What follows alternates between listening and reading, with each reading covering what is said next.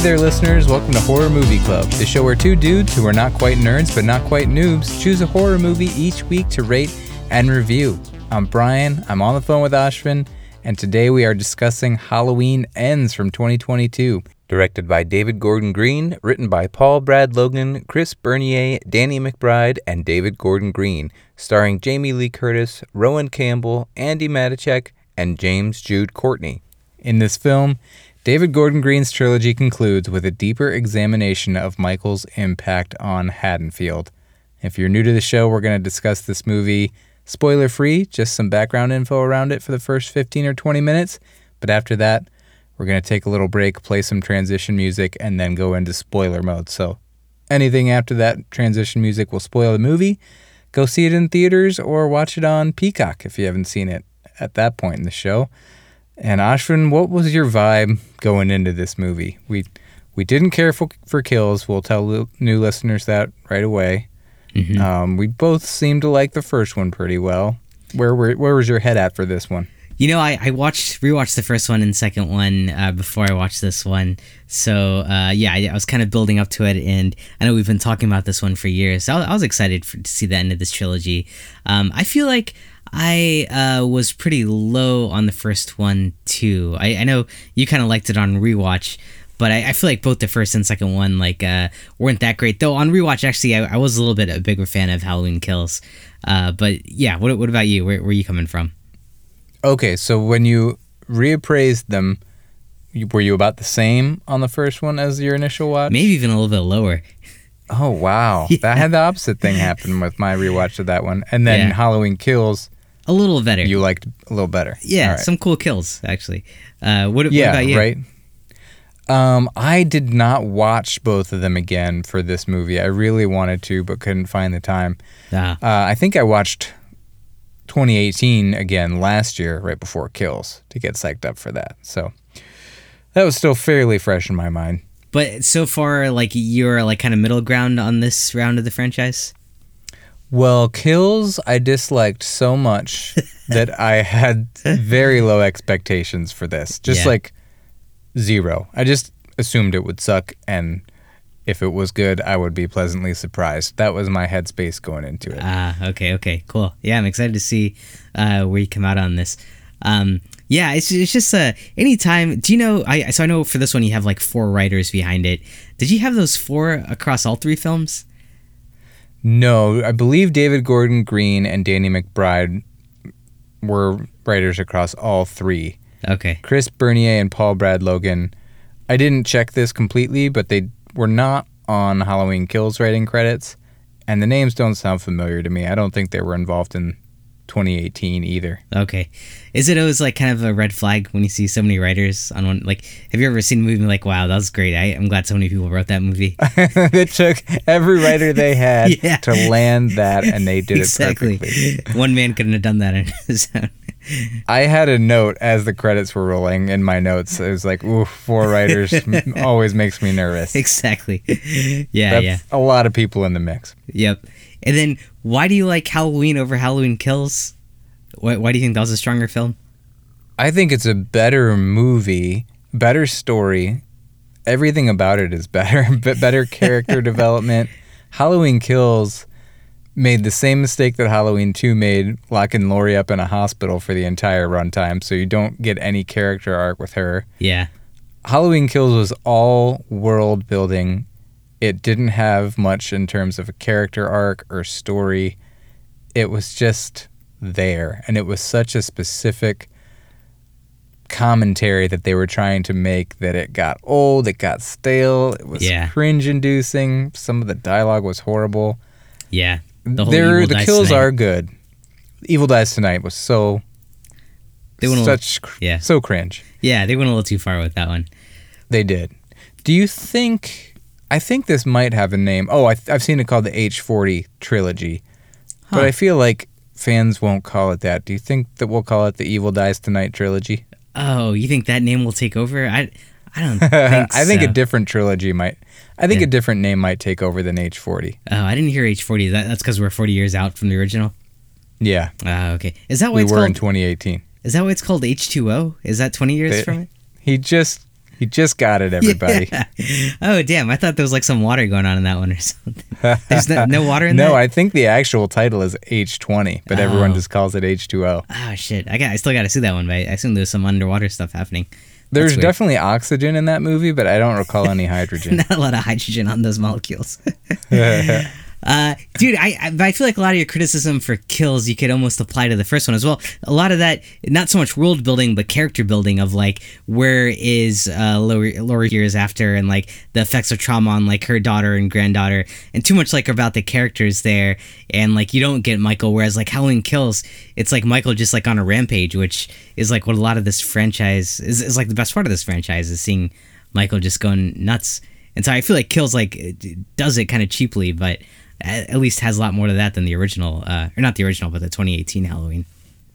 Well, yeah, you're saying what you're saying is just things I like about those. I think you're describing benefits when you describe what's wrong with 2018. It has Yeah. character development. Like I care about those characters. My favorite type of slasher movie is characters I care about and a creepy stalk and slash type scene. Mm. 2018 had had those things and kills didn't have any character development. It was like town development. And the kills and i think this was even a question i asked you on the kills podcast which i meant to re-listen to and didn't. Yeah, I forgot to. like how you felt about the stalk and slash michael versus the one-man army michael. And what you're saying is like that's that's the franchise. That's not really i mean the franchise is really like a stalk and slash but halloween Yeah. kills was just like a tank you know I agree. Yeah, that was a whole different Michael, like taking down armies of people, uh, like both on the beginning and the end of that movie. But uh, the whole uh, kind of like stalking people in a home, even on the first one, uh, what does he do it like twice? There's like a babysitter. He does that too, and then obviously he attacks Laura at the end. But um, I, I, I just feel like we didn't get like that many kills in uh, the orig- or in the 2018 one. There was a great motion sensor outside light. Oh, oh, wait, what? There was The motion sensor light outside, yeah, Oh, with yeah, uh, yeah. one of the kids. One of the kids, yeah, running. Yeah, actually, that was a really cool scene. You're right. Yeah, that was Yeah. that was fun.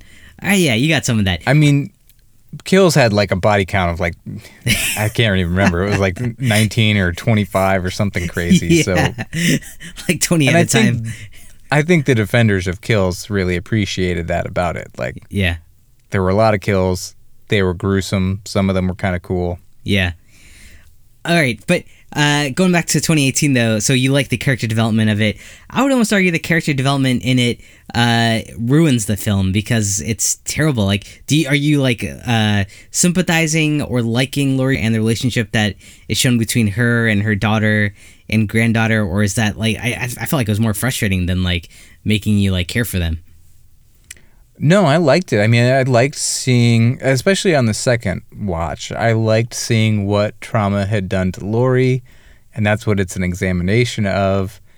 And I think she was likable. I mean, she was kind of like a broken, eccentric woman, but I still thought she was likable. I don't think it destroyed her legacy as a character, and I think especially the end really like mirrored so many things from the first one that it just really drove home the switch of like, okay, now she's on the offensive. She's more in a position of power now than she was back then. That was the worst offensive. She's had like decades to prepare for this attack. She's made this house that's supposed to like protect her from Michael. She obviously has like a stake in like seeing him die.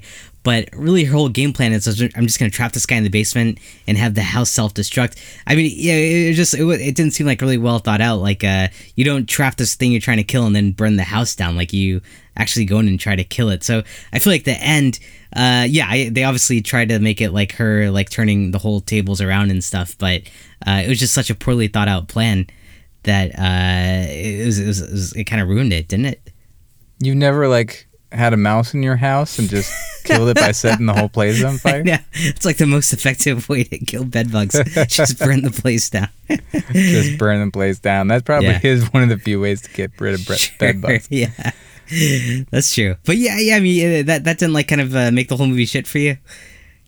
No, that's I mean, she booby trapped her house. That's uh maybe it's a little bit crazy, but that was like her compound and she was freaked out of the outside world. It, it kind of made sense with their character.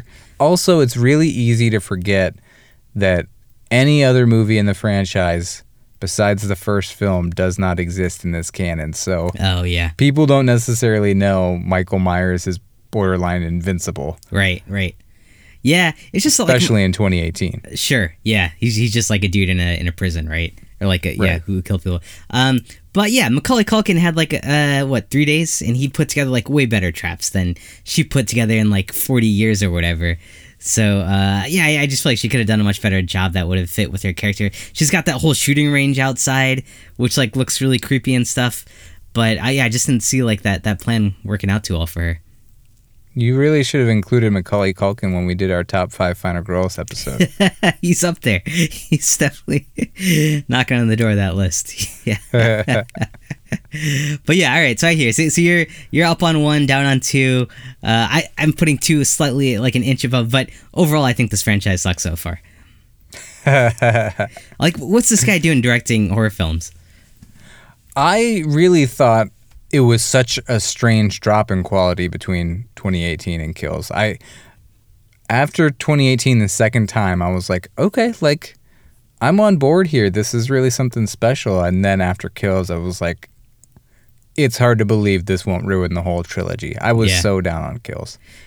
Yeah, yeah. That's, Not only wow. because it's a bad movie because it's like this has to be justified by the next movie and there may not be a great way to to make this movie necessary without you have to make a specific type of movie to make Halloween Kills a necessary part of the story. Sure. Yeah. No. Yeah. For sure. Well, I I think the one thread that ties like these are together in this franchise, and we'll see if it goes in this movie.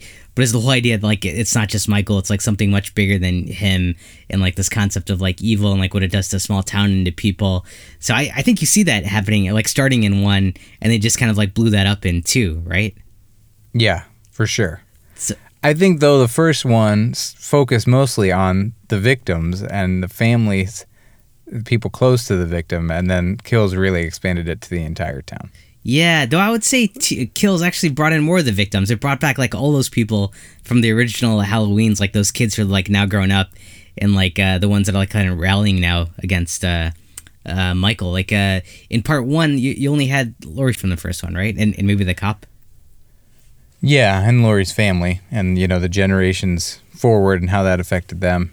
I, I like that take better. I mean, it's cool in theory to see what happens to Tommy and um, Yeah. Lindsay, but I don't know. I just don't think it worked. I, I think it was an interesting idea, hmm but it didn't work in Kills at least. But Sure. Sure.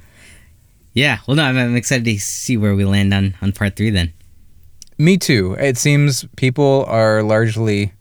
It's polarizing, but a lot of people think this movie's shit. Uh, from the the read I get on some of our listeners and their discussions in the Discord server, it's got a Rotten Tomatoes critic score of forty percent, user score of fifty seven percent. It had a budget of twenty to thirty million and box office of fifty eight point four million, which was eaten into a bit by a Peacock release as well. People are pissed about that, right? Are people pissed that they did the simultaneous release? Yeah, I saw like some directors going off like, uh, why are they doing this to us? I think Christopher Landon uh, was like saying that the same thing happened with Freaky, and like he hates how studios do that. Um, it, it's a strange move because, uh, yeah, why, why, why do you think they uh, did that? Like had it streaming as well? I think it's kind of like you should go one route or the other. Yeah, right. I did you go to the theater or did you watch it on Peacock? I Peacock? peacocked it. What about you? You peacocked it. I would have gone to the theater, but I was out of town having a guys' weekend with some old friends, and I just couldn't justify leaving people I hadn't seen in years to go watch a movie. So I woke up early one morning, hungover, and watched this on Peacock. Oh wow, that's quite a setting to like watch this film like early one morning.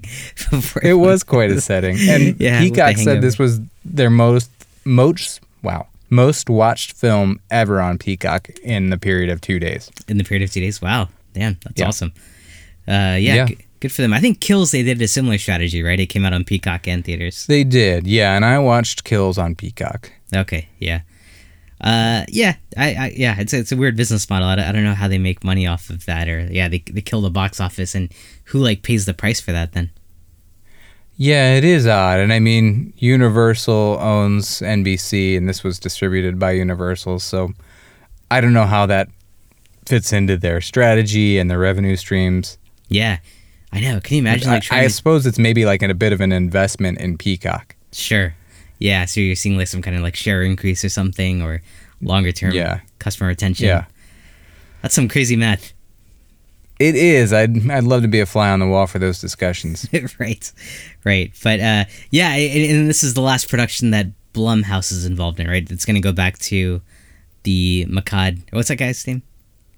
Yeah, Malek Akkad. Malek Akkad. Um, yep. His father, Mus- I think his name was Moustapha Akkad, was a producer on the original Halloween. And so Okay. now the rights return to Malek Akkad now that Blumhouse is done with this trilogy. Okay, cool. So we'll see what happens. I mean, surely there's going to be more films in the Halloween franchise, but not in this vein, and, and the trilogy is complete. So that that's 13 films as a whole. Uh, the other question I had for you. Oh, what did you need to see in this film uh, to make um, like like this how with this franchise? What what were you looking for here? What was I looking for? I really didn't even think about like what I wanted from it going into it. Oh, okay. Maybe it was just because I was like on the heels of watching both of them that like kind of had an idea like this whole franchise is building up some kind of great uh, battle between Laurie and Michael um, and uh, the townspeople, I guess. So that that's Sure. kind of what I was looking for. Yeah, yeah. I mean, I suppose I obviously wanted a showdown between Laurie and Michael. That's inevitable, I guess. Uh, But I didn't think about it much more than that. Yeah, and knowing that this was uh, her last movie, I kind of expected Laurie to die here too. That was one of the things I was hoping for as well. Yeah, interesting. I did not have that desire. Okay, um, but yeah, Um, cool. uh, Anything else, or should I, I hit some of our announcements? um, no, I, th- I think you hit all the background I had. So uh, yeah, go for it. Okay. Well, listeners, um, before we keep going, we have something special to offer you in this episode. The Lost Boys and Poltergeist are available for the first time in 4K Ultra HD, and we have five prize codes to give away. And each code will get you both movies on digital. So the first three people who email us at podcast at horrormovieclub.com will get a prize code, and the first two Patreon subscribers to message us through Patreon will get a code. So, if you're interested in getting both of these 80s classic on digital in 4K, Poltergeist, Lost Boys, you can either be one of the first people to email us, podcast at horrormovieclub.com, or one of the first two patrons to message us on Patreons. Damn. Patreon. Those are great movies to have on 4K. Pretty exciting, yeah. Uh, yeah, it's a sweet deal to get both of them. So just contact us, people. Um, speaking of Patreon, shout outs to new members Connor, Macedo, Clifford, and Reagan. Thank you all so much for your support. We Thanks a lot, appreciate it. Hope you enjoy the bonus content out there. And I think that's it. Oh, the Ohio Connection. Every movie we watch gets connected to our home state of Ohio by our friend Alex, who owns the Jukebox Bar and Restaurant in Cleveland, Ohio. Swing by for some delicious drinks and food if you're in the area.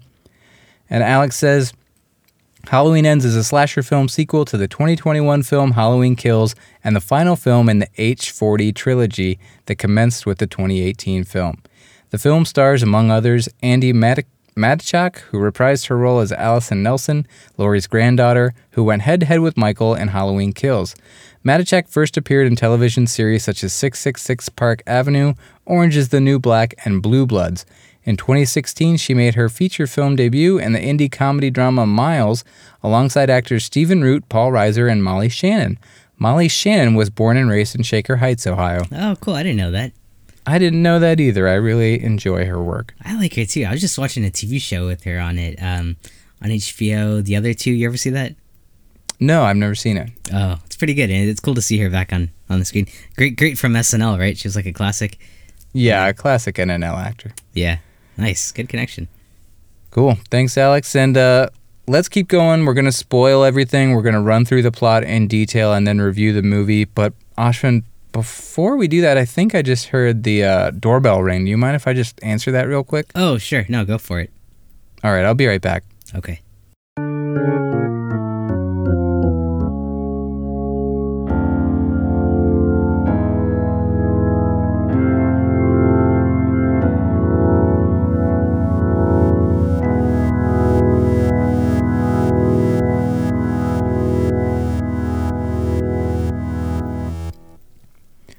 Hey, man, I'm back. Hey, who was it? Uh, that was some teens from the local high school marching band trying to raise money for a field trip, and I told them I didn't have any cash, and they straight up beat the shit out of me. Damn, man, teens are brutal with this shit. it's true what Yeah. they say about those marching band kids. Yeah, I know. Tough Band as camp. nails and nothing but trouble. Damn, man, yeah, you never want to turn those guys away. Nothing but trouble. Yeah. Just got that. Good fun. Wait, did I? Oh, like treble? Yeah, is that what you're saying? Nothing No, trouble. Oh. Yeah, it's kind of a Yeah. A little off base, but all right. Let's see. The film opens in the year 2019 with a teenager named Corey babysitting a young boy named Jeremy. They watch a scary movie together against Jeremy's parents' instructions, and afterwards, Jeremy hides to scare Corey and pull a prank on him. He locks Corey in the attic, and Corey kicks the door down just as Jeremy's parents are arriving home. But when he kicks the attic door open, Jeremy is on the other side and gets knocked over the third floor railing and falls to his death, landing right in front of his parents who've just walked in the front door. Corey insisted it was a mistake, but his parents have their doubts, especially because right as they walked in, we heard Corey saying, I'm going to kill you. What did you think of this opening, Ashvin? Uh, it was unexpected, man. It was kind of bizarre, uh, really cool. Like that, uh, it didn't have. It's kind of disorienting because you're expecting like Michael to pop up here. Uh, so yeah, really, really interesting tone of like an accident going on. Um, not like uh, too scary or anything, and more tragic. Um, but uh, I, I thought it kind of like set a really interesting tone that like, oh shit, they're doing something different here, and kind of made me think like I, w- I w- I wondered if they're going the Halloween three route where they just this wasn't going to have any Michael in it. So yeah, just kind of uh, s- surprising for me. But uh, what did you think?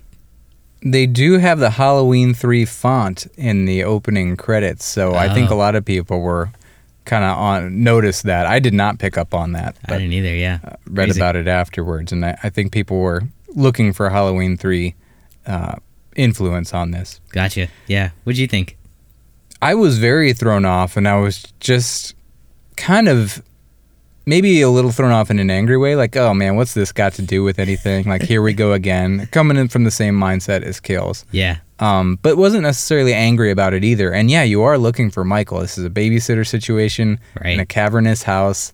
They're kind of showing some areas in the house where nothing is, just to get you thinking Michael's lurking in there somewhere. The knife goes missing.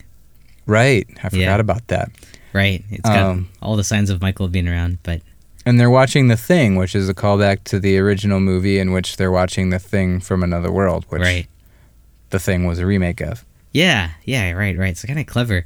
Um, I, I also noticed uh, there was um, a, a lot of these houses, like when you watch Kills and stuff, are like three, four stories uh, high. Like, I uh, there's some kind of interesting architecture going on in, in these films with like these really tall houses. Have you noticed this? I mean, Haddonfield is a very interesting place where anything can happen. Any kind of town. I, I have no idea what kind of town Haddonfield is. There are no like Even after all the time design- they've yeah. spent on this town. Yeah, exactly. Yeah, just designing houses left and right with no uh, no rules to follow, no height restrictions.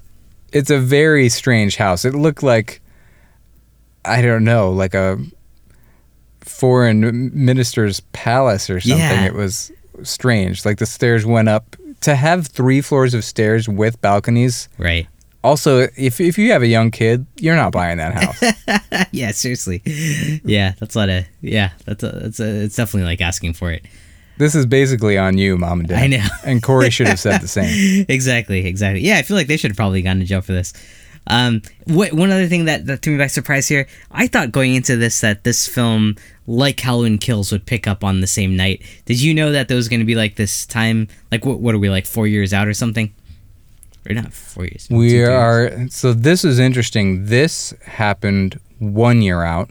Mm, This scene took place in 2019, and after this, we move forward in time to 2022, which is four years after oh, Halloween and Kills. gotcha. Okay, and you knew that was going to be the case. You weren't expecting a pickup right on the same night. I had a feeling we wouldn't pick up on the same night because that was just too intense of a night to keep rolling with. Yeah, it was getting to be a long night. I feel like everyone needed. Everybody needed to rest, Yeah, yeah, including Michael, apparently, exactly. Yeah, for That's been a very exhausting. long time. yeah, Yeah. Right, right. Okay. Got to find yourself a nice sewer and catch up on some Z's. For sure. Uh, so we move forward in time to 2022. Michael Myers hasn't been seen in four years, and Laurie Strode is working on a memoir and trying to live a normal life. After her daughter's death, she bought a normal, non booby trapped house where she lives with her orphan granddaughter, Allison. There's a bit of an exposition dump here in the form of Laurie narrating her own memoir to us in her head. Uh, so that gives us some background about what's going on with the characters, and then we get an exposition dump of what's been going on with Haddonfield via some obnoxious radio DJ who I believe we hear through the radio of Allison's car.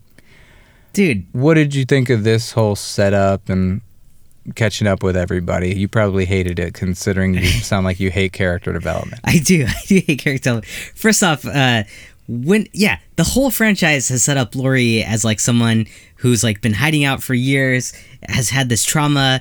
Uh, we saw her in part in, in 2018 bad like burn down her house to kill this guy and then in halloween kill she's in the hospital like going nuts uh like you know saying he's got to die and all this stuff and she's gonna do whatever it takes.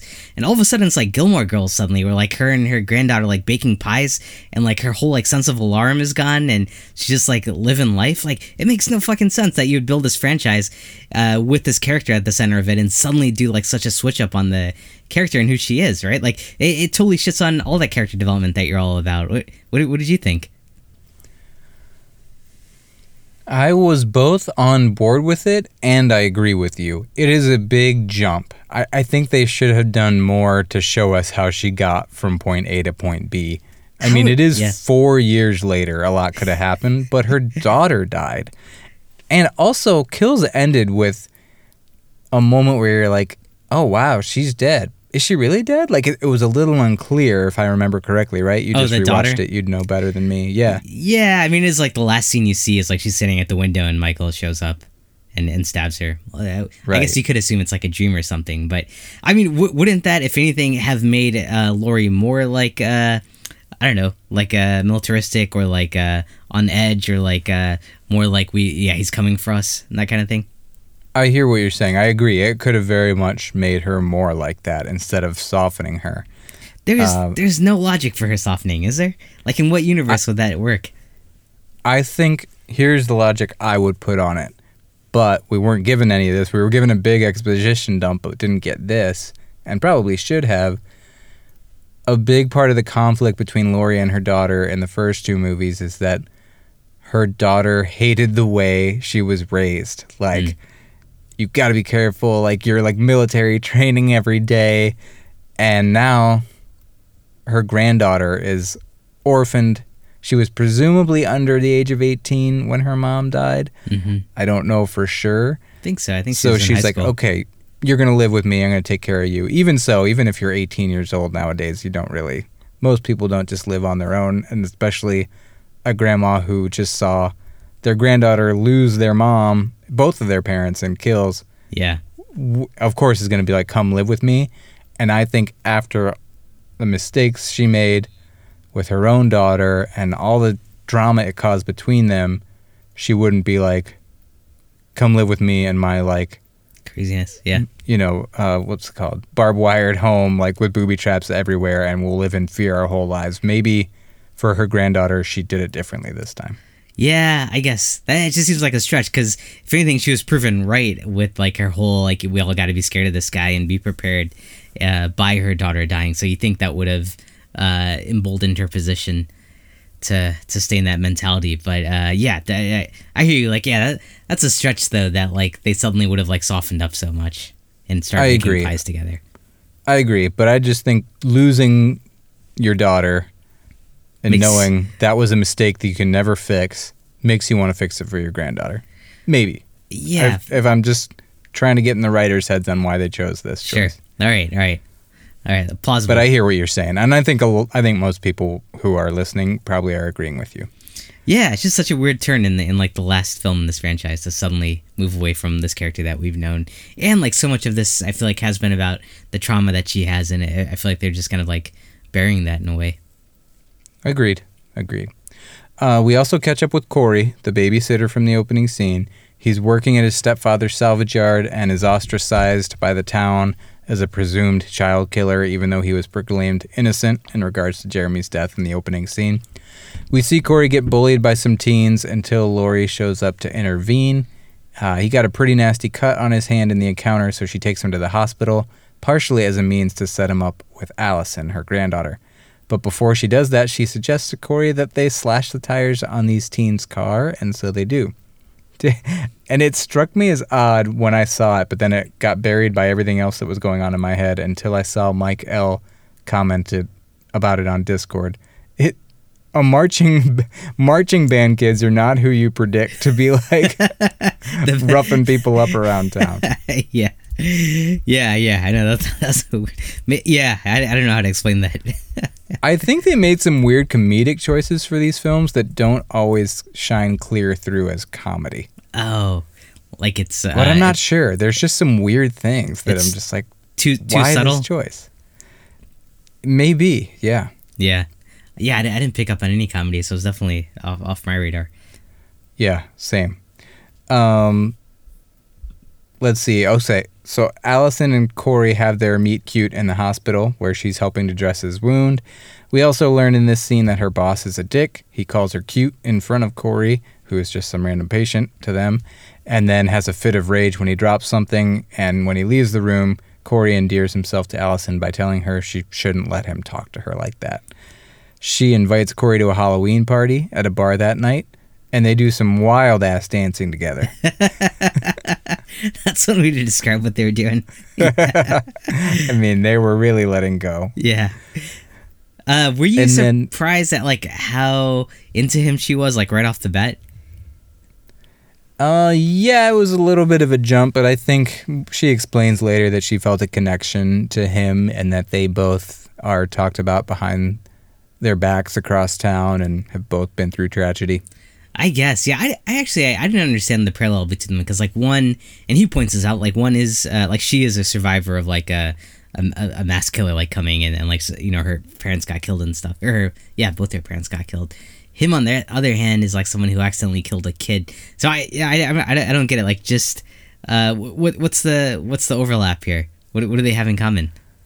I think just being the talk of the town and going through their own tragedies. It's not like she's talked up as a hero all the time. I mean, she is to an extent, but she also lost her parents. People think her grandmother is crazy. Um, she lives with her grandmother, so Hmm. it's got to be a very strange feeling. Who only very few people would understand what it's like to be famous in the town for all Right. these traumatic reasons. So Sure. Okay. Yeah, I mean that's one thread throughout this whole film. Like, there's a sense of guilt on uh, Laurie's part and on uh, her her granddaughter's part, where like it's almost like people are blaming them for Michael, or like calling uh, Michael like their monster, which I I couldn't understand. Like, uh, I don't know. Does that make sense to you? I was gonna. I have that later on in the plot summary as a question for you, because like there's a scene later where Laurie comes across some woman at the grocery store, and she's like, "You provoked him. Like you got us into this mess." And Right. then someone else describes her as like somebody who picked on somebody with brain damage. It's just like, Right. where are they getting this from? Is this just how the story got mutated over the years, or was there something in Kills that made people think that? Yeah, yeah, I feel like we definitely missed something there. Uh, unless like that's like a comment, uh, or they're they're commenting on like natural social trends where, uh, Right. if yeah you're scared of something, you blame it on someone or like Victim taking it- shaming. Yeah. Right. Yeah. Is that a thing? Victim I've- shaming? I think that's what they're doing. Oh, okay, okay, Or victim blaming. Victim something is a thing. Victim Okay. taming. Victim naming. okay. Wow. Yeah, I didn't see that coming. That's wild. Um, so yeah, they're at this party. They're dancing it up. Uh, they should be embarrassed of themselves, but they're not. uh, but Corey gets confronted by he runs into Jeremy's mom, who basically shames him about the fact that he killed her son. She still blames him, maybe even thinks he did it on purpose. And Corey gets emotional and leaves the party. But on his way home, he's jumped by the marching band kids, who are now further enraged by the tire slashing. And one of the teens throws him over the guardrails of a bridge, and they flee the scene. It's been alluded to earlier in the film that Michael may be lurking under that bridge, and we see Corey's body get dragged into some underground tunnels. Michael then attempts to kill Corey, but as he strangles him, he looks into Corey's eyes and sees something that makes him stop. As he does this, we see a quick flashback montage of the night Jeremy died, which I think is meant to tell us that Michael sees Corey's pain mm-hmm. and perhaps sees something similar in Corey to what lurks inside himself. That's the sense Is I that got. the way you interpreted that scene? yeah, some kind of like recognition of like a similar thing. Because yeah, then, then uh, he, he doesn't kill him, right? He just lets him go. He lets him go, and as Corey exits the tunnels, he gets held up at knife point by some homeless guy who says, uh, "Yeah, he brings people in there to kill them sometimes." And then Corey, you know, takes the knife and stabs the homeless guy, kind of in self-defense, but he, he kills somebody. I was a little underwhelmed with this first look at Michael in this film because uh, he's been talked about and uh, we're probably like 20, 30 minutes in. And this is like the first time we're seeing him is kind of like, it's an obstructed view, right? He's like kind of in the wall and he just like puts his hand out and grabs this guy. So I, I was kind of disappointed in like that reveal of, oh yeah, there's Michael. But what, what did you think? I was so I wasn't thinking so much about Michael's first reveal because I was so wrapped up in digesting the fact that Michael just let somebody go Oh yeah. and like saw something in him. It was just such a like wow moment that I was like, wow, okay, are, are they are they doing this? I, I couldn't quite believe it. I know. Yeah, because Michael's supposed to be like this emotionless uh, killer. Like he's not supposed to be looking into people's eyes and looking for a sign of hope or something. So, Right, and letting people go. yeah. Um, I also got to wondering why this kid's mom, Jeremy's mom, would be at a Halloween party for 20 somethings at a local bar drinking on the. That's not what you do after you lose a child. You go and party up with the teens. Right? And then, his dad is later there at that same bar, right? I know, right? It's everyone at so bizarre. ha- Haddonfield's a weird place. It really is. Um, okay, so later Corey meets Allison for dinner at the local diner and is essentially telling her he's done with Haddonfield. Uh, he just seems like kind of a different person after this encounter with Michael. Allison's ex boyfriend, who is also a cop, interrupts their meal and kind of harasses them, which causes Corey to stand up and talk shit to the cop. The cop does nothing at the time but follows Corey home. And instead of going home, Corey leads the cop to the tunnels where Michael leaves. Or, wow, sorry. Corey leads the cop to the tunnels where Michael lives, and Corey is killed by Michael. It's And I it- can't remember, but is this the scene where he's like, "Show me"? Like show me how you Corey's do it. "Teach me how to do it." I think so. Yeah. I feel like yeah, he screams it at him. Uh, or was that someone else? I can't Shit. remember if that was somebody else or not, but Yeah, I figured too. But is it like I? It was kind of dark here, like the way they shot this, or at least where I was watching it. But did they both kind of like take turns on the cop, or I think it was a little bit of teamwork, if I remember correctly. okay, and then they like high fived? Yeah, Yeah. they did. Cool. Well, yeah. They high fived, and they then there was a shower scene after that. yeah. Two dudes in the locker room, just Actually, there was a scene uh, shortly after this where Corey is like riding on his motorcycle gloriously, and you can see that there's someone sitting behind him. and I was like, "Oh my gosh, I really hope that's Michael Yeah, I know. on the back of the motorcycle, Yeah. just riding away into the night together." Exactly. Just the, just the two of them. What did you think of like Corey's transformation so far that we've been seeing? I thought it was just so wild. I- went from like really rejecting what this movie was trying to do to being like, you know what? Maybe I'm on board with this. Wow. It, it wasn't quite here that I got there, but I'll, I'll shortly I'll get to the next scene. That yeah. All right. Well, how about you? What were you thinking? Uh, you know, I, I felt like they were going for the whole Christine thing uh, with the Arnie or whatever, and uh, yeah, it, it felt like it was coming out of nowhere. Like, uh, I get it, you're like you're getting bullied, and then yeah, you run into like a serial killer, um, and then uh, yeah, I, I mean. Yeah, I, I, I wasn't on board with that. I, I thought it was really weird. Didn't understand why Allison wasn't like being alarmed or surprised by this stuff, and she was going. Yeah, a lot of these characters just weren't adding up for me in what in what they were Okay. doing. Fair criticism. Um, shortly after this scene, we learn that the dickhead doctor that is Allison's boss passed her up for a promotion in favor of a nurse that he is sleeping with. Corey later stalks the doctor and nurse at the doctor's home. He kills the doctor and then hunts down the nurse. She locks herself inside the house, but then we see Michael is inside the house and kills her as Corey looks on through the sliding glass doors outside, and he does the whole pinner to the wall type kill. That was a cool kill. Uh, I enjoyed that. it's a cool kill. This was a cool kill, and this was when I was like, "Wow, I'm I'm actually on board with this." Like I Yeah. did not expect to be, but I was. They're working together clearly as a team. It's like a jump the shark moment for this trilogy. sure. It is a big swing and a big risk, and probably really just a stupid decision. But I was kind of like, that was kind of cool. I like that. Really? In what world?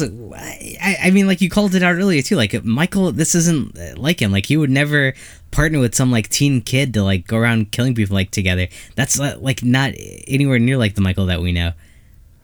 I guess there comes a time in everyone's life when they start thinking about their legacy, and maybe it's time to pass the torch on to the younger generation. Oh my god! yeah, I mean, I guess yeah, he's like pretty old at this point, right? And uh, I think I mean, they they've definitely made it a point in this trilogy to be like Michael is getting old, like he's Yeah. aging, and and he ages for real, like other people do too. So yeah, presumably he's going to die, and I don't think he. I'm joking about the desire to pass on the torch, but uh, yeah, I was on board for it. Honestly, I was just.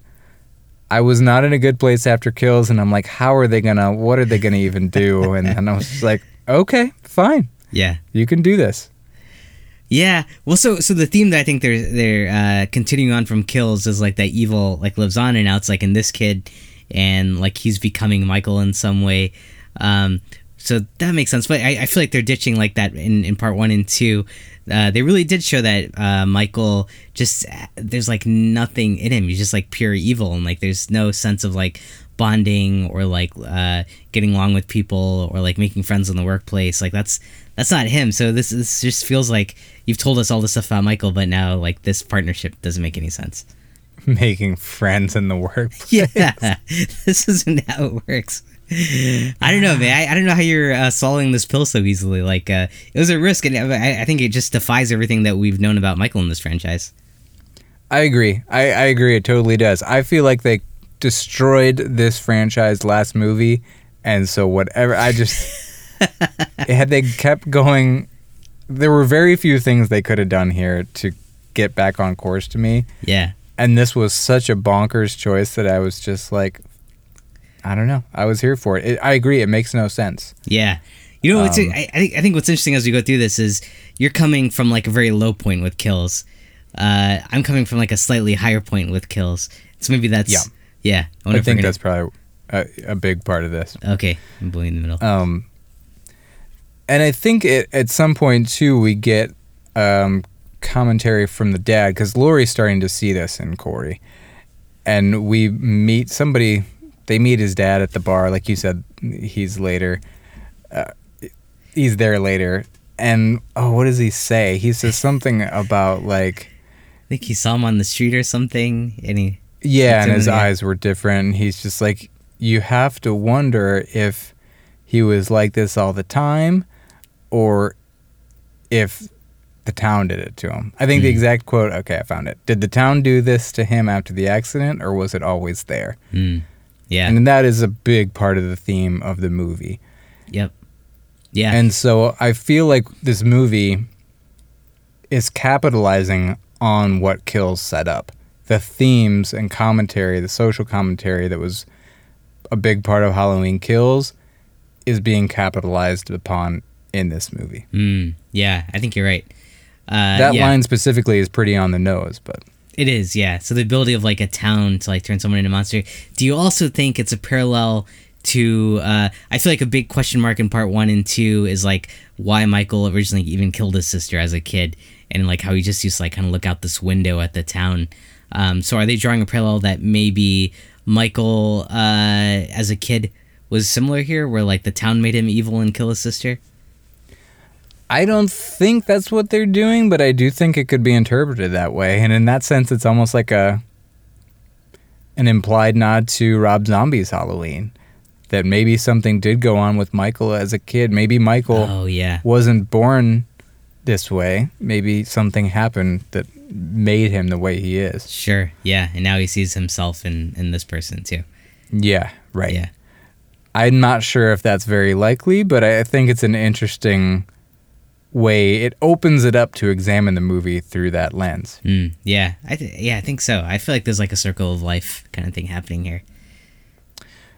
It's such like a liberal talking head thing to say through that lens, and I catch myself doing it, and I get a little angry at myself whenever I say it. Not a fan of it. Yeah. I like it. It's a good phrase. It's strong. Thanks, thanks. I'll try to look at it through that lens. Uh, okay, so let's see. Corey starts talking to Allison more and more about leaving Haddonfield, and even says things like the two of them should set it on fire and watch it burn. She's kind of getting more on board with him, especially because Laurie has recently confronted her and asked her to stop seeing Corey. So she's now kind of in the same mindset as him, especially like seeing her that nurse get promoted, where she's just like, "Fuck this place." Um, and the reason Laurie confronts her about him is she is seeing the same thing in Michael's eyes that she's and they talked about that in the first movie 1978 movie too like uh, loomis says like in his eyes like they're just black evil Mm. um, and it's interesting because Laurie was previously pro Corey, but Yeah. after he met Michael, he he's been different. And we even get a shot of him lurking in the laundry, looking up at Laurie through the window, which is a mimic. I like that original. throwback. That was that was cool. Yeah, that was a little on the nose for me, but it got the point across. Sure. Um, Laurie and Allison then eventually get into a big argument, and Allison says she's leaving Haddonfield. Meanwhile, Corey has gone into the sewers and takes Michael's mask from him in a tussle that doesn't look that far away from what my five and three year old sons look like when they're fighting over a toy. I know, just like a shoving match. He's like, give it to me. Give. yeah, yeah. And then I he, like, it. Yeah. crawls out of there turn. with it in his hands. It was, Yeah. That was an embarrassing scene. Yeah, how did he take down Michael? That's that's insane. and then they michael's then like laying on the ground by the entrance to the tunnel and then you see him do his like intimidating like Yeah. get out and it's just like well that doesn't work when he's just been like bested by a yeah, exactly. early 20s like whiny dude and Yeah. had his mask stolen like it loses some of Oh, its effects. Yeah, exactly. that was another thing where i was like is that supposed to be funny Dude, i don't know Oh man, I hope not. Cause I, yeah, I wasn't laughing. That's at all. offensive to Michael if they tried to make that funny. It's Exactly. offensive to Michael either way. Uh, a lot of people are gonna. to Yeah, I mean, so many people are hating this movie because of that. Like they're just like this movie treats Michael like a bitch. Yeah, it really does. it does. I mean, you can't argue with that. It Yeah. does. It- yeah, I mean, he's been like hiding out in a in a cave uh, all this time, and he's getting like making friends with some teenager, and then letting him steal the mask. Like, oh, that's crazy. right. You've even implied that he has a workplace. Oh yeah, And- exactly. Water cooler talks and stuff. It's it's, it's a whole new Michael. Uh, so yeah, Corey emerges from the sewer with Michael's mask and goes on a killing spree. He kills all the marching band bullies at the salvage yard. His stepdad accidentally gets killed in the process. Dude, He the, goes. Oh, the one kill at, at the yard. Uh, there's like a girl trapped under like a barbed wire thing, and uh, what does he say? Like, is he dead? Like, I, I think when the marching, like the lead guy is like asking her, like, "Oh, is he dead?" And she's like, "No, but you are." And like, uh, that's like when he, he kills. Like, wasn't that terrible dialogue? Like, who says like? was- wouldn't, you, wouldn't you yell like, "Look out" or something? Why would you say that to your closest friend? no, but you are dead. Yeah, exactly. No, yell, but you are, "Look out," or- motherfucker. yeah, exactly. But no, that was awful. that that was pretty bad. A lot of the dialogue here is really bad. Yeah. Um, but I thought the salvage yard uh, death scenes were pretty cool. Yeah, the kills themselves are cool. Yeah. Um, let's see. What else does he do? He goes home and kills his mom. Uh, he kills the radio DJ and the receptionist, who is Diana Prince, aka Darcy the mail girl from Joe Bob. Oh, Um, I yeah. don't, I don't know who that is. Hey, uh, that that record kill, or, that, that was cool with the tongue on the record He player. cuts out his tongue and it falls onto the record and it's just spinning around on the record. That was a cool look. Pretty gruesome. There were some cool kills in this movie. Yeah, yeah, I was a fan. Um, so back at the Strode house, Laurie has become despondent over the argument with Allison, and over multiple people in the town, telling her it's her fault that Michael killed all those people a few years ago, even though we don't understand why. Anyway, she's feeling down in the dumps. She calls 911 to report a suicide. She takes out a revolver, and we're like, "Oh my god, what what what's Laurie doing?" Yeah. And we hear her pull the trigger, and goop splatters on the wall. Uh, Corey has entered the house to kill her and comes into the room when he hears her suicide. But it's revealed to us that she faked her suicide as a ruse. She shot a pumpkin, and that was the splatter because she heard him in the house. What a setup. what a setup. Yeah. And she shoots him twice in the shoulder. Uh, but for some reasons, decides not to finish the job and kill him. I think it's because he, he's he's a kid, right? Like maybe. Yeah, I think so. And she's like, You've really challenged my capacity and my mercy. And she empties the gun. Uh, but then he says, If I can't have Allison, no one will. And he stabs himself in the neck. Laurie pulls the knife out of his neck. And sure enough, Allison walks in at the exact moment that Laurie is standing over Corey's body with a knife in her hand. And Allison leaves. I assume she thinks Laurie just killed Corey. Yeah. Then Michael, the real Michael, enters the house looking for that mask. breaks Corey's neck and gets his mask back, and then starts looking around for Laurie, who is now hiding from him. Laurie and Michael engage in a fight in the kitchen, and Laurie eventually bests him by pinning both his hands to a table or a kitchen island or something, and then tipping the refrigerator over onto his feet. She then stabs him in the side with a knife. And do you understand why they made this moment mimic Jesus' Jesus's crucifixion? Or did you catch that? Oh, I didn't catch that at all. Like his arms. Both her spread hands were pinned down, then his legs pinned down. Hmm. And then she's the really like I want to say the nail in the coffin, but that really doesn't work here. Jesus' side was pierced when he was on the cross, and she cuts him in the side after that. It was just so clearly Wow. a crucifixion mi- mimic. Like, Huh. I don't know what that means for the commentary. Is he dying for the town's sins or something? Yeah. I, d- I don't know. That's, oh, That's really weird. perhaps. Yeah. I don't know. That sounds terrible though. That's that's really dumb. But yeah, maybe you're right. Hey, at this part too, while she's killing him, uh, isn't doesn't she like uh goad him to kill her or something? Or is like, uh, yeah, go ahead, kill me. I've got nothing left or something. Or does she? I think maybe at some point he gets his hand free and goes to choke her, and that might be when she's like, "Do it." Yeah. I didn't get what her like. Did she want to kill him or did she want to die? Or yeah, I feel like I, it kept going back and forth on what what, her, what she was doing here. Yeah, I don't know. It's almost like the reverse line of, "No, he's not dead, but you are." yeah, it really is. Um, but then, as Michael has her by the throat, Allison, who has heard, uh, I think the one officer has called her and said, like, your grandma called in a suicide. So she turns around comes back home and sees what's going on here, and she breaks Michael's arm. And then the two of them kind of take care of business. Laurie slits his throat, slits both of his wrists, and they're just letting him bleed out. Um, the cops eventually arrive, responding to that suicide call, and they tie Michael's body to the roof of a car and drive him to a in a town-wide procession to the salvage yard, and the entire town heads there and watches as Laurie feeds Michael into a massive shredder, trash compactor type thing, and he is crushed. And the film ends with Laurie and Allison having reconciled, but Allison is happily leaving Haddonfield. Laurie finishes her book and is finally kindling the romance that has begun over the past two movies with her and Officer Hawkins. and one of the lines we hear her narrate from her own book is Evil doesn't die, it changes shape. Hmm. And then Don't Fear the Reaper plays during the end credits. Damn. It's a callback to the original. By the way, there was like an elevator version of Don't Fear the Reaper playing in the grocery store. Oh, in one scene. oh yeah. Yeah. But I think Evil Doesn't Die, It Changes Shape is very much part of the- the theme of the movie. You think it like it's a double entendre like shape, uh, like the mask? I, I do, right, the Yeah. shape. That's kind of cool. Yeah. That actually, I think, it's a little on the nose with the theme, but that's a good line in, in the double entendre sense. Yeah, so it changes shape. That's interesting.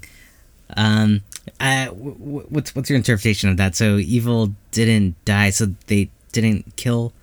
Yeah, what what was evil? Like, uh, yeah, part two and part three, I feel like are all about pulling the evil out of Michael into like this bigger thing that like is part of the collective community. Um, and at the end, I thought it did die because like they put it in that compactor. Um, what what shape did it turn into, or do do you, do you understand like like what, what what she meant by that? Uh, yeah, I mean, I think it was just tying up the themes explored in all three of them. The evil of Michael transferred itself in little pieces or big pieces to everybody who was touched by the tragedy, like mm-hmm. l- how it affected Laurie's life, how it affected the town as a whole, and how angry they got at some things, and how they shamed Corey, and how they shamed Laurie even in saying it was her fault.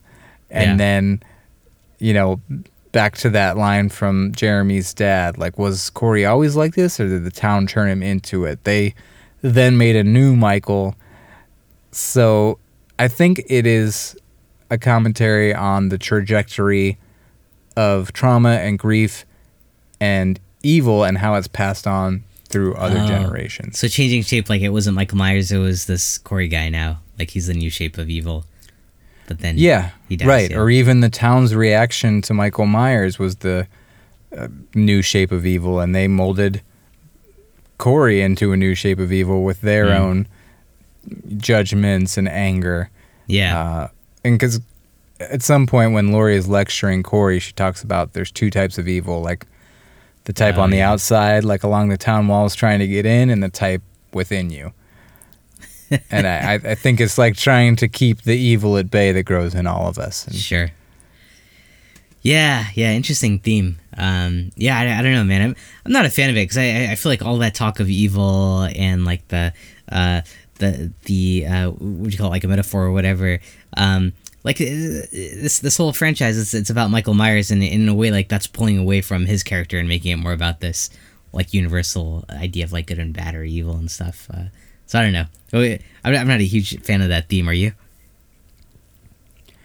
I am I am. I am a fan of the theme. I I hated Halloween Kills, but I understood the theme that they were trying to go for and I think there's like interesting things to tease out of that.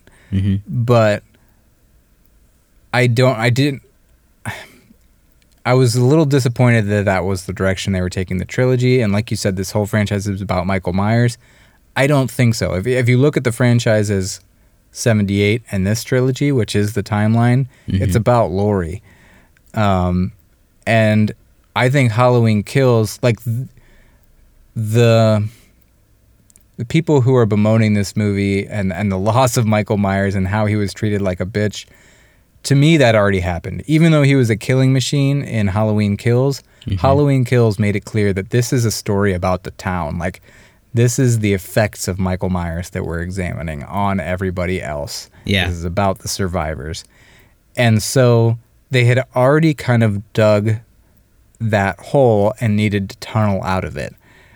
And I think this was the best way to tuggle, uh, tunnel out of it. And I think is the one of the few things they could have done that really justified Halloween Kills as a part of the trilogy. It almost justifies that movie.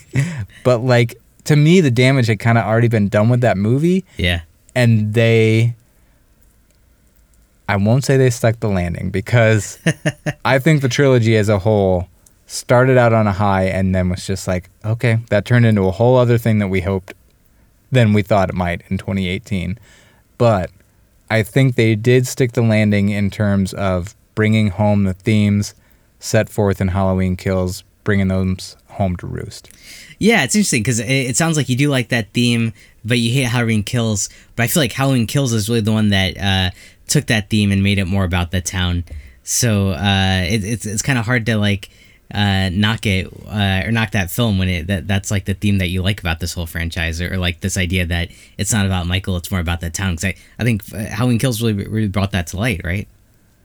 It did, but it, it did so without any real story in like meandering scenes with horrible dialogue.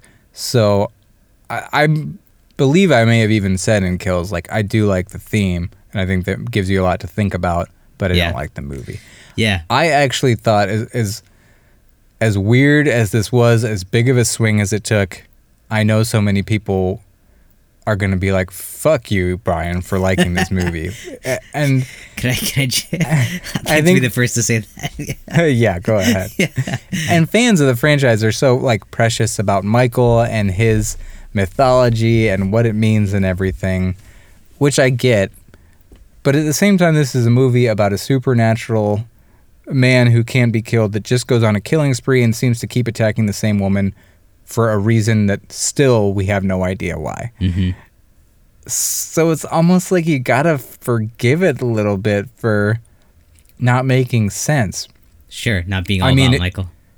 Yeah, and not being all about Michael. I mean, I get it. It's bad. It's silly.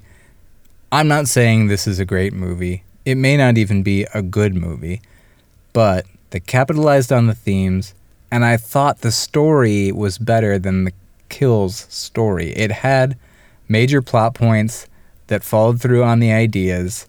It was done awkwardly as hell, with, again, some poor dialogue, but not as bad as Kills hmm but it it followed a path. You know, we we saw what was happening to Corey, and whether you believed it or not, or thought it was jumps, they showed us all the steps to how it got there, and they tied that into the theme as well. And the same people who are saying this is ridiculous that he's working with Corey are probably some of the same people who want to see like a crossover with another slasher. Yeah.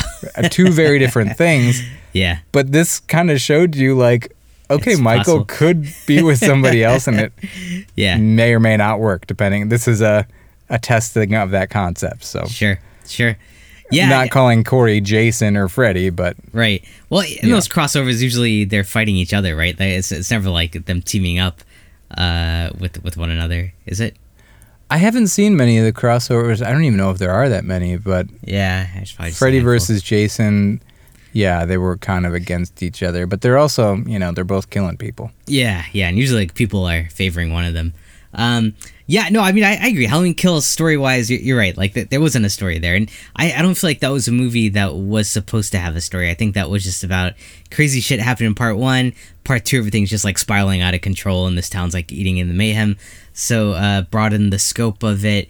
Part three, though, so I, I get your argument that like yeah, maybe this doesn't have to be about Michael. Maybe it can be more about the victims and the town but then I don't feel like it does them like uh, great justice. Like, do you feel like the town in this one is like accurately portrayed, or we get a sense really of the trauma that Michael has caused? I mean, we see one or two people who are pissed at Laurie for for Michael, which I don't, I'm still struggling to understand like why they all like don't kind of feel like they were attacked by this crazy person and are putting it on her. And then even Laurie's character is just like so out of character from the last two films. So if you go with your argument where this is about the other people and the victims, that makes this movie even worse because uh, they all suck and, and like the, the story doesn't make sense for like how these people are.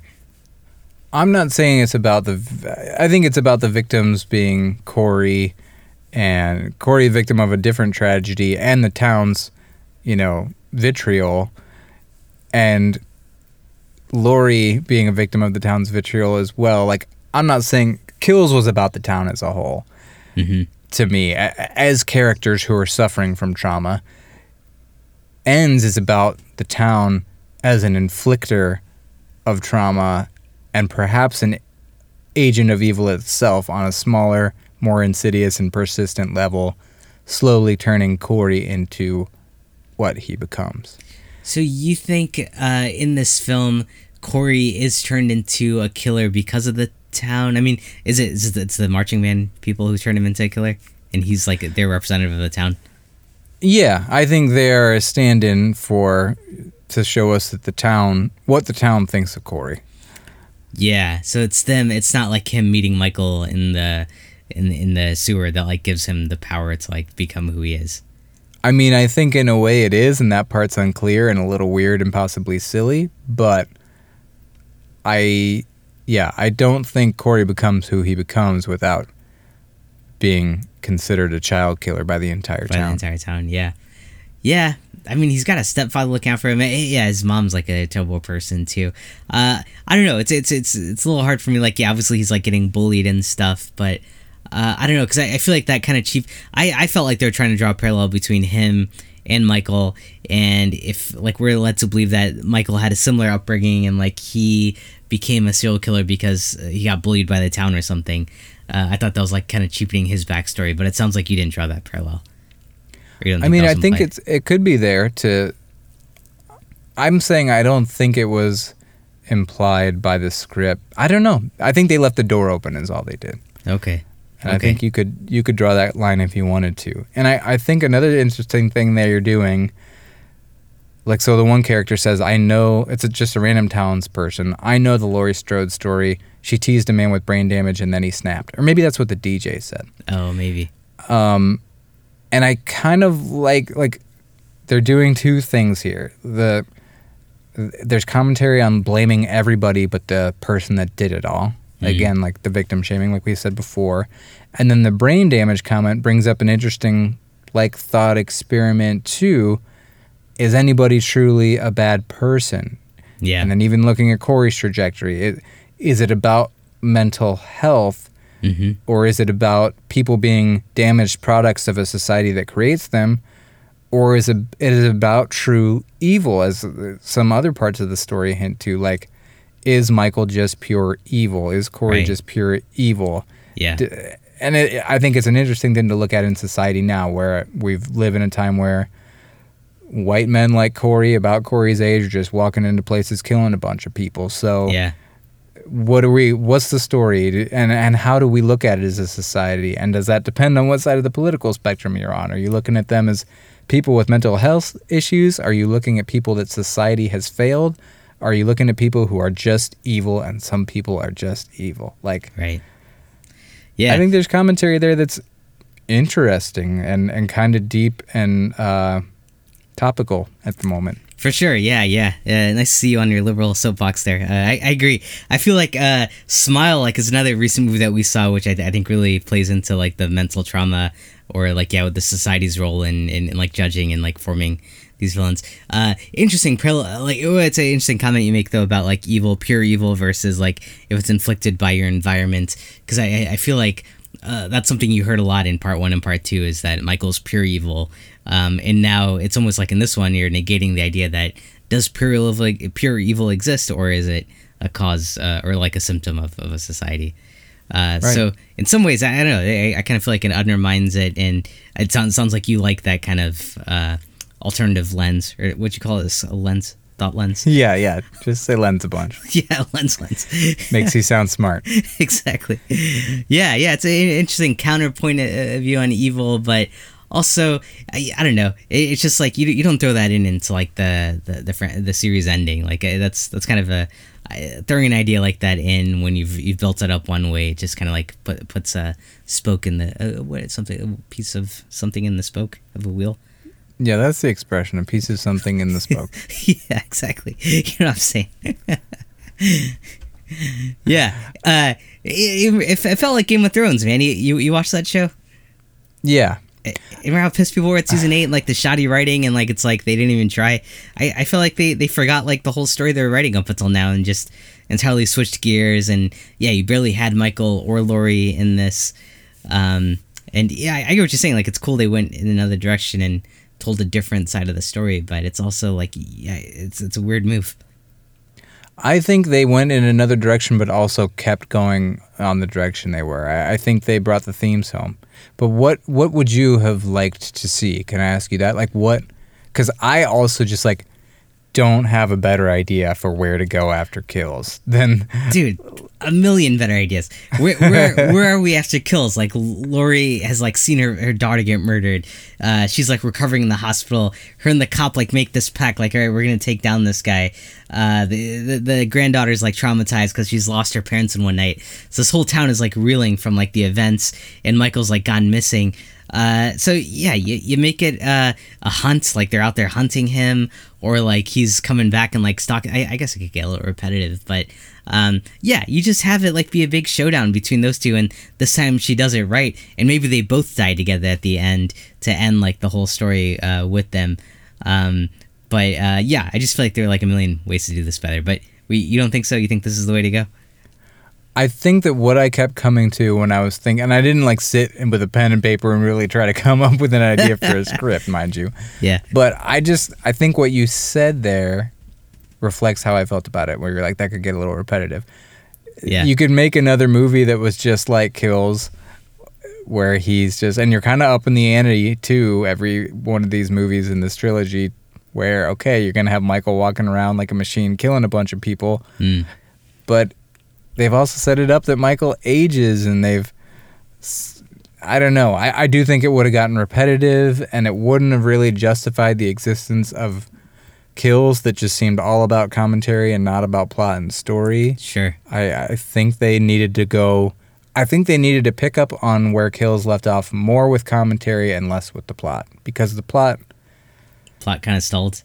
It. Yeah, I mean, it's maybe silly to say that because so many people died in that movie, but the plot Yeah. itself, you know, Yeah. it did yeah. kind of stall. Aside Yeah. from Karen dying, If That's that true. was her name. I can't remember. Um, the daughter, right? Laurie's daughter. Yeah. Yeah, I think it was Karen. Yeah, it stalled, but uh, if it did it did it feel like Laurie was the main character in this movie? No, I guess it didn't, but it, you know, I think it did a good job of juggling three storylines with Laurie, Corey, Allison. and Allison. Yeah. Yeah, I, I just I, I felt like they were going for like a, a teen romantic feel in the middle, um, which yeah, it was just hard for me to buy into. Uh, that she would be into this guy, that this guy would have like transformed so quickly, and uh, that he, Michael would even like him. Like he doesn't seem like Michael's type. So, yeah, uh, I yeah I, think yeah maybe you're right. Like maybe maybe it's a cool approach, but I, I feel like execution wise, uh, it got muddled. Like I, I don't know if that yeah the dialogue wasn't that strong. Um, not not enough. I, I feel like kills still had way more better kills than this one, right? There were a few cool ones in this, and I prefer to have a story that has some kills to make it pop than just being a movie full of kills. So, Yeah. I mean, I think the DJ one was cool. The whole salvage yard thing was neat. Um, yeah. I actually thought the showdown between her and Michael was actually pretty cool. In the kitchen, like the close intimate battle. Yeah, I mean, it wasn't a big, broad, like setting to setting extravaganza. It was one single contained scene, but I still Yeah. thought it was kind of neat. Yeah, yeah. Well, shit, man. I mean, I feel like you're your point about it, like it being repetitive. They just went like did the traditional stuff. Makes a lot of sense. Uh, but I, yeah, I, I think Corey just really pissed me off here, and and and, and Michael's character. I mean, yeah. Let's actually. I have more to say, but let's jump to the ratings, and then we'll, right. we'll keep talking a little bit. Uh, Sounds- so zero to five sewer wrestling matches. Uh, yeah, I, I give it one and a half sewer wrestling matches. Like, uh, I, I love this franchise. I, I love Michael Myers, and I thought they just really uh, dug a hole in the ground on this one and killed all the momentum that the first two movies built up. And uh, yeah, just uh, took out like the best parts of the franchise and, and made a really shitty film. What, what about you? I think you probably reflect the views of most horror fans, and I think your review could be summed up with, and most people's could be summed up with like they did Michael Dirty in Yeah. this movie. Yeah, for sure. I give it as much as I'm defending it. I still give it. I give it three out of five sewer Wow. wrestling matches. I Generous. liked it, but it is not good. it's for all I was talking it up. The writing, specifically of the dialogue, is bad. Corey is painful to watch on screen. He's just this like sad sack mopey teenager. It's not the person you want to see on screen for the majority of a Halloween film. And I get it. I mean, I get that this is not what people wanted from the movie. A big part of it, as I said, is just where I'm coming from. I this trilogy was lost last movie to me, so uh, I'm a little bit unique in where I'm coming from with it. But I think it was very. It wasn't done with a whole lot of grace. I appreciated the story. I appreciated the big swings. But yeah, it wasn't always very pleasant or likable, especially just because Corey was. I think that was an overacted performance. Like Yeah. he wasn't and he wasn't creepy he was just sad I, I think Exactly. i think it was maybe even poor casting. That just wasn't the right fit for that role. I, I Right. think somebody like a maybe he's getting too old now but what's his name? I think his name's evan peters the hmm. kid who plays dahmer. Oh yeah. which i haven't seen so i mean i don't he couldn't be both of these yeah he's a roles, but looking like dude. somebody like that who could also be like very suave and likable, but also fragile and broken hmm would be a better fit than just kind of mopey, dorky type guy, no matter what he's going through. I agree. Yeah, They could have had a Uh, like you, like you said, it was hard to believe Allison would be like, "What's going on with you?" I'm into this. yeah, right.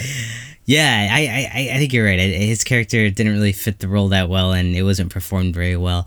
Um, what about like the ending and like it being such like a clean ending of like you're seeing the monster like literally cut to shreds and uh, obviously never, probably never. Well, I'm, I don't know how they'll bring him back. And then like Laurie getting this like happy ending with the sheriff. Like you didn't feel like that felt very uncharacteristic for Halloween. Hmm. I thought Yeah.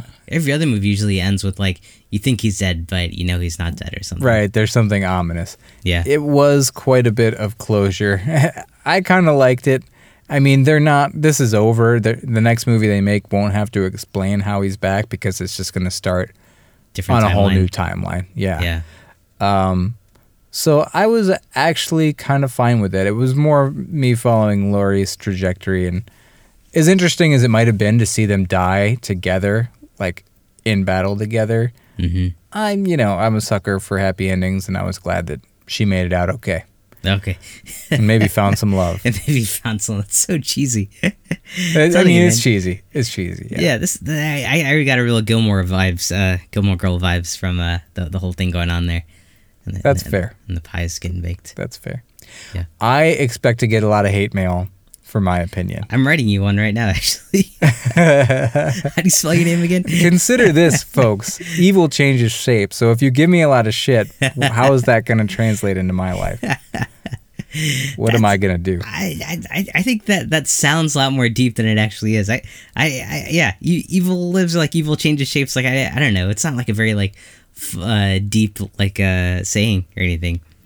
I think it's just like yeah, the the echo or what's it called? Like the butterfly effect of tragedies and and any action that you take and has infinite repercussions that you may not even be aware of. Yeah. So don't kill anybody.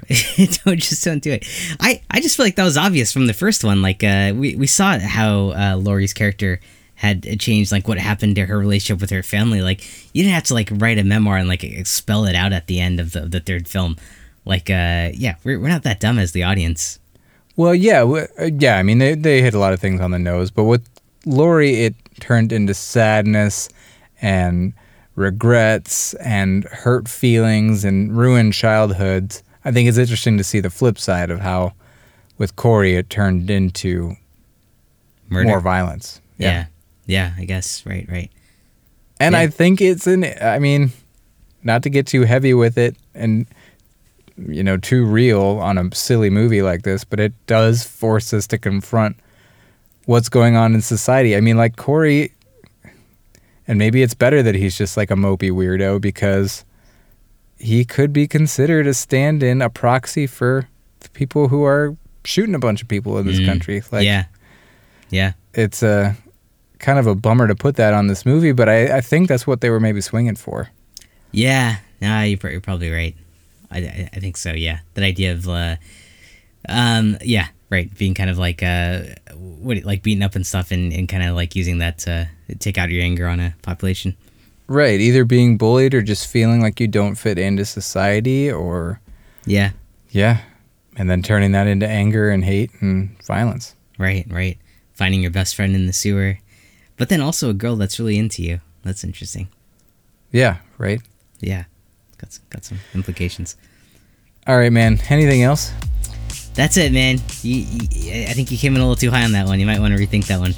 I'm I'm I'm really happy where I am. I, Right. I will defend this to any emailers, or I just won't respond, or I'll just respond with haha. All right. Um, okay, well I think that's it. Um, aside from some email that I'll get from Ashwin in about five minutes after we hang up. So that was our discussion on Halloween Ends 2022. We hope you enjoyed it, but really probably you're just screaming at your phone the whole time. Uh, if you want to get in touch with us, I hesitate to tell you where to do that, but if you go to horrormovieclub.com, there's a social links drop down, get you to Facebook and Twitter where we announce what we'll do next week, and get you a Discord link where you can come talk to a great community of fans and listeners and horror movie watchers that we have going on there, and you can talk with me on there too. Uh, email us, podcast at horrormovieclub.com. Patreon.com slash horror movie club is where you can sign up to get bonus content for a dollar a month. Uh, Amy May Pop Art has a great shop on Etsy with a bunch of horror art. She did our logo. If you just Google Horror Movie Club coaster set, you can buy a coaster set that includes some great horror characters and our logo on it from her. And until next time, if the Halloween franchise has taught us anything after 40 years, it's that you should never babysit anybody. Okay. Either you'll get killed, or all your friends will get killed, or you'll end up killing your kid. Oh man, that's such a dangerous uh, profession. Would you rather get killed, see all your friends get killed, or kill a kid? Probably kill a kid. What about you? That that was a test, Oh, okay. Was that the right answer? and you you fail. Oh damn it. what, what was the right answer? I think you'd rather take you'd fall on your own sword. Really? You would? Wow. I would imagine the kid first and then the friends and then you take the My answer for you, for the fans right now, is that I would rather get killed than afterwards. I'll There take you go. Yeah, That's kill not it. the real answer. That's, that's good.